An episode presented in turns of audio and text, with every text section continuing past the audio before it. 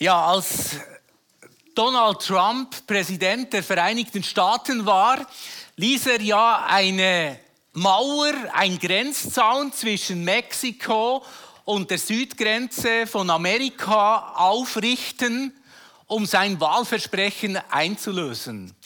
Und ich weiß nicht, wer sich noch daran erinnern kann, kurze Zeit darauf war Papst Franziskus im Flugzeug unterwegs auf einer Reise in die USA. Und in einem Interview gab er unverhohlen zu verlauten, wer Christ sein will oder wer Christ ist, der wird keine Mauer hochziehen, sondern der wird Brücken bauen. Wer Christ ist, baut keine Mauern, sondern der oder die baut Brücken. Und damit trifft er für mich den Nagel voll auf den Kopf. Denn der große Brückenbauer überhaupt ist Gott selber, der die Kluft zwischen Himmel und Erde überwunden hat, indem er Mensch wurde und eine große Brücke von sich zu uns gebaut hat. In einem der bekanntesten Gleichnisse von Jesus wird Gott als der große Brückenbauer beschrieben. Es ist das Gleichnis vom verlorenen Sohn. Eigentlich komplett der falsche Titel für dieses Gleichnis, weil das sollte eigentlich viel stimmiger heißen, das Gleichnis vom liebenden Vater. Und dieser Vater, der hatte zwei Kinder, genauer gesagt zwei Söhne. Der Jüngere, der wollte schon einen Erbvorbezug, der wollte alles schon zum Voraus. Und der Vater gab ihm sein Erbe. Und ab diesem Augenblick bricht der jüngere Sohn die Beziehung zum Vater auf ganz dramatische Art und Weise ab, verschwindet ins Ausland, verprasst sein ganzes Erbe und landet in der Gosse buchstäblich auf der Straße. Und all das, währenddem der Vater ihn freigab, aber innerlich nie aufgehört hat, bei seinem Sohn zu sein.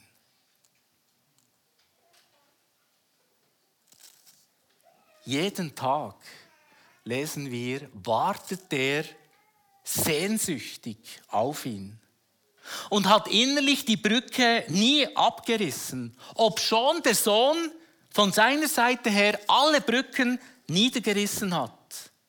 Und als der Sohn dann endlich zur Einsicht kommt, reichlich spät, eben als er schon auf der Straße war und nichts mehr hatte, buchstäblich vor die Schweine gegangen war, und er heimkehrte, was machte dieser Vater?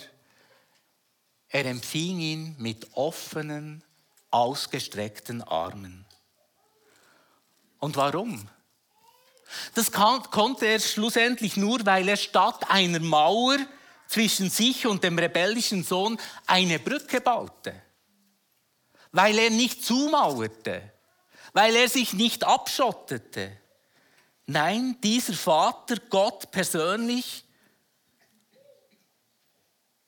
baute eine tragfähige Brücke. Eine Brücke, die auf den Säulen der Liebe, der Annahme und der Barmherzigkeit steht. Und nicht nur das, genauso ging er ja auch mit dem älteren der beiden Söhne um, der ja auch die Brücke zwischen ihm, dem Vater, und dem jüngeren Sohn abriss und trotzig draußen vor der Türe stand, weil er nicht mitfeiern wollte. Weil er sich verweigerte, sich mitzufreuen, dass sein jüngerer Bruder jetzt wieder nach Hause gekommen ist. Der verlorene oder vergessene oder sich selbst überlassene Bruder wieder nach Hause gekehrt ist. Es stand buchstäblich eine Mauer zwischen ihm und dem Rest der Familie. Aber auch hier hat der Vater eine Brücke gebaut, ging zu ihm hinaus in die Dunkelheit und er blieb bei ihm. er entzog sich ihm nicht. Er zog sich nicht zurück, sondern er ging voll und ganz auch auf dessen Stimmung, auf dessen Situation ein und war einfach bei ihm. Eine wunderschöne Veranschaulichung dessen, dass es sich eben bei Gott um den großen Brückenbauer handelt, der selbst Mauern überwindet und überbrückt, die wir zwischen ihm und uns aufstellen. Er überwindet unser Misstrauen. Er überwindet unsere Vorbehalte. Er überwindet auch unsere Zweifel, die wir haben ihm gegenüber. Aber nicht nur das. Nicht einmal unsere Ablehnung. Nicht einmal die Tatsache, wenn wir ihm den Rücken zukehren oder wenn wir uns definitiv von ihm abwenden oder selbst wenn er für uns gar nicht mehr existiert, können ihn abhalten, sich auf unsere Seite zu stellen. So ist Gott, der große Brückenbauer, der immer wieder eine Brücke baut von sich zu uns Menschen. Und in dem Sinn ist es auch kein Wunder, sind Menschen, die das selber ganz persönlich erlebt haben, wie Gott Brücken in ihr Leben gebaut hat, selber auch Brückenbauer.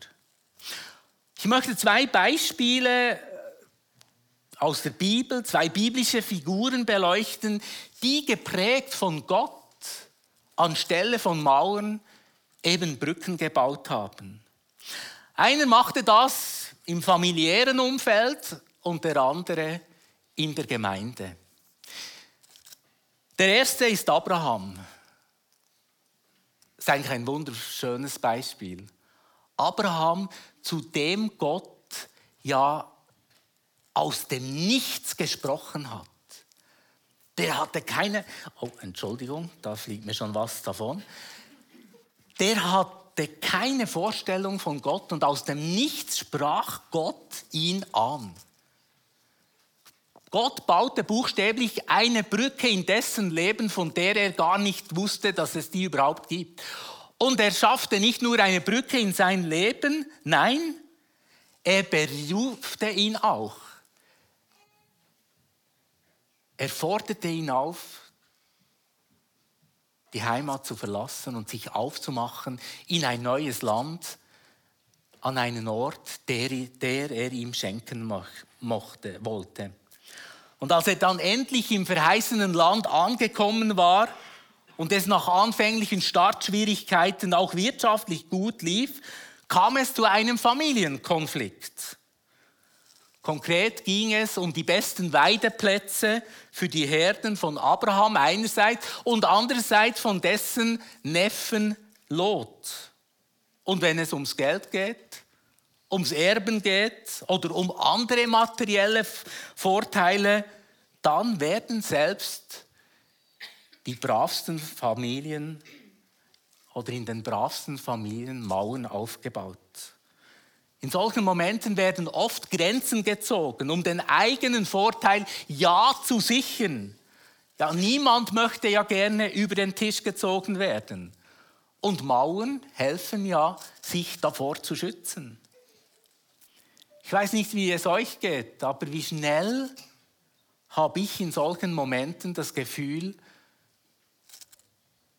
benachteiligt worden zu sein. Wie schnell habe ich den Eindruck, der andere wird übervorteilt und das zu Lasten von mir, zu Ungunsten von mir. Und lange bevor dass ich es oft mir selber eingestehen will, habe ich mich zugemauert und mich innerlich vom Umfeld abgeschottet. Nicht so Abraham. Der reagierte anders. Der baute seinem Neffen Lot eine Brücke. Eine Brücke für eine friedliche Lösung des Konflikts. Und er verzichtete freiwillig auf seinen Vorteil. Als älterer der beiden hätte er das erste, das Vorwahlrecht gehabt. Aber er verzichtete darauf. Warum? weil er wusste, wer Brücken baut, der kommt letztlich weiter im Leben. Der kommt weiter als derjenige, der Mauern baut. Denn Brücken ermöglichen einen Weg in die Zukunft. Mauern verschließen diesen Weg oft. Den Vorteil, den Mauern bieten, ist oft kurzfristig. Und wer schon mal vor einer Mauer gestanden ist, oder ihr könnt auch links oder rechts da zur Seite schauen, so Mauern engen die Sicht unglaublich ein. Wer sieht schon durch Mauern hindurch? Niemand. Aber wer Brücken baut, der sieht weiter. Der lebt im weiten Raum Gottes. Und das war Abraham wie klar. Und darum hat er freiwillig auf sein Wahlrecht verzichtet und überließ es seinem Neffen, weil er wusste, wenn ich hier nicht eine Brücke baue, dann kann das ganz übel enden. Und aus der Patriarchengeschichte des Alten Testaments kennen wir einige solche Episoden, die ganz übel geendet haben. Aber Gott sei Dank konnte sich Abraham überwinden und anstelle einer Mauer hat er eine Brücke gebaut zu Lot hin. Und ein zweites Beispiel, das finden wir im Neuen Testament ist das Beispiel von Hananias. Hananias war ein Christ, ein Jude, er wohnte in Damaskus und er wurde von Gott aufgefordert, eine Brücke zu Saulus zu bauen. Aber hört mal selber hin, was da geschrieben ist in der Apostelgeschichte 9, die Verse 10 bis 15. In Damaskus lebte ein Jünger namens Hananias. Dem erschien der Herr und sagte, Hananias, ja Herr, antwortete er. Der Herr sagte, steh auf, geh in die gerade Straße in das Haus von Judas und frag nach Saulus aus Tarsus. Er ist dort und betet. In einer Vision hat er gesehen, wie ein Mann namens Hananias zu ihm kommt und ihm die Hände auflegt, damit er wieder sehen kann. Hananias antwortete, Herr, ich habe von vielen Seiten gehört, wie viel Böses dieser Mann in Jerusalem deiner Gemeinde angetan hat. Und jetzt ist er hier und hat von den führenden Priestern die Vollmacht, alle zu verhaften, die sich zu deinem Namen bekennen. Aber der Herr sagte, geh nur hin. Gerade ihn habe ich als mein Werkzeug ausgesucht. Er wird meinen Namen den nichtjüdischen Völkern und ihren Herrschern bekannt machen und auch dem Volk Israel. Zugegeben, ganz so einfach fiel es Hananias nicht, diese Brücke zu bauen. Eine Mauer zwischen ihm und Saulus hätte wesentlich dazu beigetragen, dass er sich sicherer gefühlt hätte. Und ich hätte ihn absolut verstanden, wenn er anstelle einer Brücke eine Mauer aufgebaut hätte. Ja, so ein Sicherheitsabstand zu gewissen Menschen wirkt manchmal beruhigend. Und eine Mauer kann einem ja auch das Gefühl geben, nicht schutzlos anderen Menschen ausgeliefert zu sein. Ich glaube, das kennen wir alle. Und ich kenne es ebenso von mir. Es war gar nicht so einfach, nach dem Scheitern meiner ersten Ehe und meinen 15-jährigen Single-Dasein, mich wieder auf jemanden einzulassen, mich zu öffnen für eine Beziehung. Man macht sich verletzlich. Und so nach einem Beziehungsbruch ist man verletzt, verunsichert. Und ob man es selber bewusst wahrnimmt oder nicht, man baut innerlich wie eine Schutzmauer auf. Und insofern, für mich ist es nicht sehr verwunderlich, dass es bei mir so lange dauerte, bis ich mich wieder öffnen konnte für eine Frau an meiner Seite und ihr mein Vertrauen schenken konnte. Nicht so Hananias. Der hat keine Schutzmauer aufgebaut. Der hat sich auch nicht abgeschottet, sondern der ließ sich vielmehr bewegen, von Gott eine Brücke zu bauen, indem er ihm die Hand reichte. Und glaub mir, das war nicht einfach. Dieser Saulus war bekannt als Christenverfolger. Und das hätte auch nur seine Taktik sein können, um sich einzuschleichen in die christliche Gemeinde, um dann alles einfach platt zu walzen. Ich stelle mir diese Situation nicht einfach fromm verträumt vor, sondern da ging es wirklich um die Existenz, um Sein und Nichtsein. Und es war überaus risikoreich für Hananias. Aber die Brücke, die er aufbaute, die war geprägt von Vertrauen. Und die erwies sich dann auch, Gott sei Dank, als tragfähig und des Weiteren als matchentscheidend für die junge Kirche und für das Christentum überhaupt. Eines weiß ich, wenn Hananias sich nicht überwunden, überwunden hätte und diese Brücke gebaut hätte, dann wären wir ganz sicher heute Morgen nicht hier.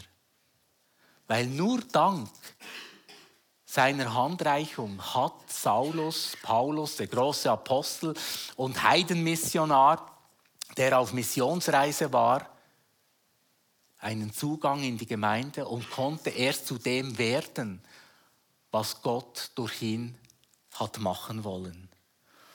Und es zeigt hier an einer ganz kritischen, historischen Stelle, was passieren kann, wenn wir Brücken bauen, statt Mauern aufzurichten. Diese zwei Beispiele, die begleiten mich schon viele Jahre durch das Leben. Das Beispiel von Abraham, der ja auch nicht über alle Zweifel erhaben war, aber in dieser Situation nicht mauerte, sondern eine Brücke baute zu seinem Neffen.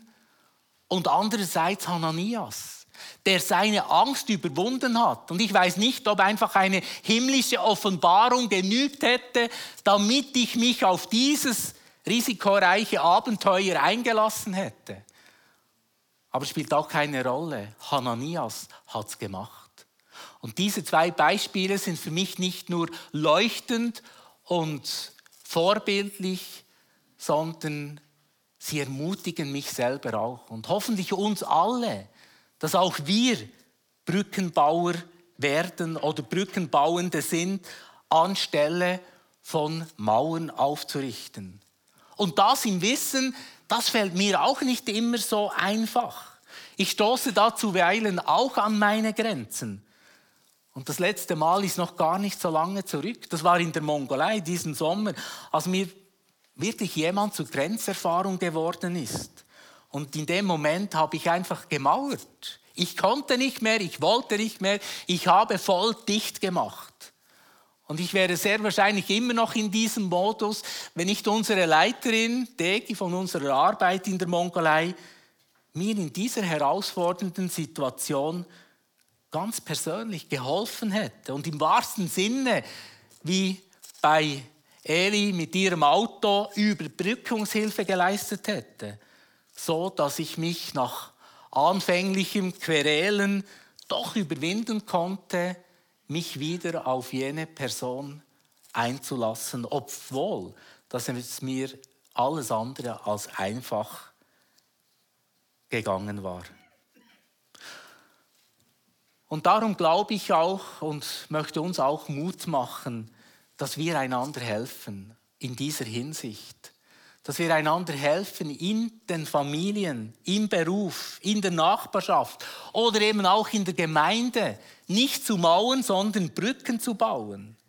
Auch dann, wenn es viel näher liegend wäre, eine Schutzmauer aufzurichten. Sei es, um den eigenen Vorteil zu sichern oder sei es, weil wir nicht verletzt werden wollen. Wir wollen einander helfen, unsere Ängste, und unsere Vorurteile abzulegen und aufeinander zuzugehen. Das braucht Mut. Und das bringt uns zuweilen auch an unsere Grenzen. Aber genau diese Grenzen, die werden erweitert durch diese Brücken und eben nicht durch Mauern zementiert. Und Gott sei Dank stehen wir in diesen schwierigen Momenten nicht alleine da. Nein, Gott, der große Brückenbauer, ist bei uns. Und genau darum sagt ja Nehemia, mit meinem Gott kann ich über Mauern springen. Wir können mit unserem Gott über diese Mauern springen. Wie hoch sie auch immer sein mögen. Mit Gottes Hilfe schaffen wir es, weil wir nicht auf uns alleine gestellt sind. Wir können und wir dürfen mit seiner Hilfe rechnen, weil er der große Brückenbauer ist und weil er alle Mauern, die zwischen uns und ihm oder zwischen uns und anderen sind, überwunden hat. Darum sind auch wir fähig, Brücken zu bauen, anstelle von Mauern hochzuziehen. Wir wollen jetzt miteinander in eine Zeit der Anbetung gehen. Ich glaube, wir haben allen Grund dazu, Gott zu danken, weil er der ultimative Brückenbauer ist, der die Kluft zwischen Himmel und Erde überwunden hat und das ein für alle Mal, indem er eine Brücke der Annahme, eine Brücke der Liebe und eine Brücke der Barmherzigkeit gebaut hat und immer auch jetzt bei uns ist.